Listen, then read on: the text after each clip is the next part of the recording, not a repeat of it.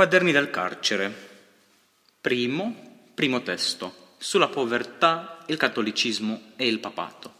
Ricordare la risposta data da un operaio cattolico francese all'autore di un libretto su Ouvrier e Patron, memoria premiata nel 1906 dall'Accademia di Scienze Morali e Politiche di Parigi.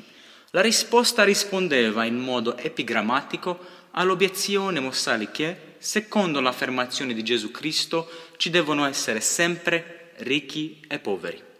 Vuol dire che lasceremo almeno due poveri perché Gesù Cristo non abbia ad aver torto. Questa questione generale dovrebbe essere esaminata in tutta la tradizione e la dottrina della Chiesa cattolica. Affermazioni principali fatte nelle encicliche degli ultimi papi, cioè di quelli più importanti da quando la questione ha assunto un'importanza storica. Prima, la proprietà privata, specialmente quella fondiaria, è un diritto naturale che non si può violare neanche con forti imposte.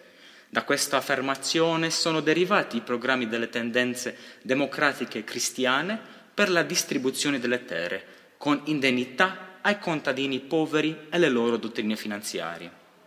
Secondo, i poveri devono contentarsi della loro sorte, poiché le distinzioni di classe e la distribuzione della ricchezza sono disposizioni di Dio e sarebbe empio cercare di eliminarle.